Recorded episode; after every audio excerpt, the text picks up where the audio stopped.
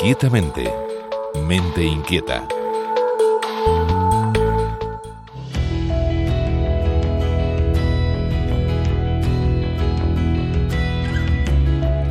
El cada vez más habitual ritmo acelerado de vida revierte negativamente en nuestra alimentación. La prisa al comer impacta en la orden cerebral de ingesta ya antes de abrir la boca. Hace años el investigador Pavlov introdujo un concepto fascinante denominado respuesta cefálica. La respuesta cefálica comprende la primera fase del proceso del consumo alimentario.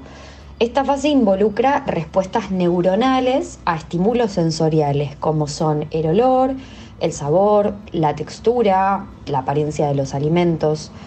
Por tanto, esta fase tan importante de la alimentación comienza con nuestros cinco sentidos. Como explica Camila Jiménez, investigadora de la Universidad de Vigo, es muy importante el cómo se desarrolla esta primera fase previa donde los sentidos se preparan para la alimentación. Durante esta fase se desencadena la liberación de hormonas. La primera en cuestión se denomina grelina, también conocida como la hormona del hambre. Con el simple hecho de oler u observar una comida, el cerebro envía señales para liberar a la grelina. Esta hormona estimula la producción de saliva y de ácido gástrico y así prepara el cuerpo para el acto de comer. Esa liberación química varía si se saborea o no.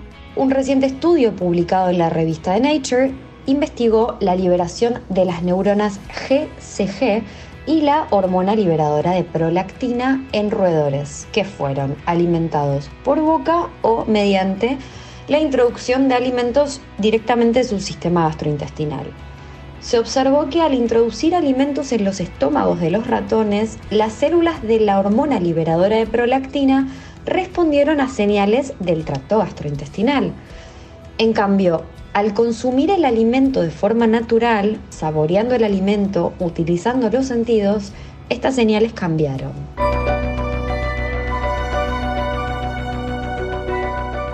Se comprueba así la gran relevancia de los cinco sentidos en el consumo y de la atención al saborear y masticar. La experiencia gustativa es indisoluble de la experiencia gástrica.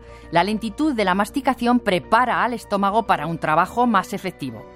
Un estudio reciente evaluó cómo la velocidad de la ingesta afecta a mujeres con sobrepeso y obesidad mediante la intervención slow eating que se denomina comer lentamente, concluyendo que quienes comieron despacio redujeron la cantidad de alimentos ingeridos. Esa lentitud de ingesta también beneficia a otro mecanismo hormonal. Acá entra otra hormona importante en el juego, la leptina, clave en la regulación del peso corporal y del apetito.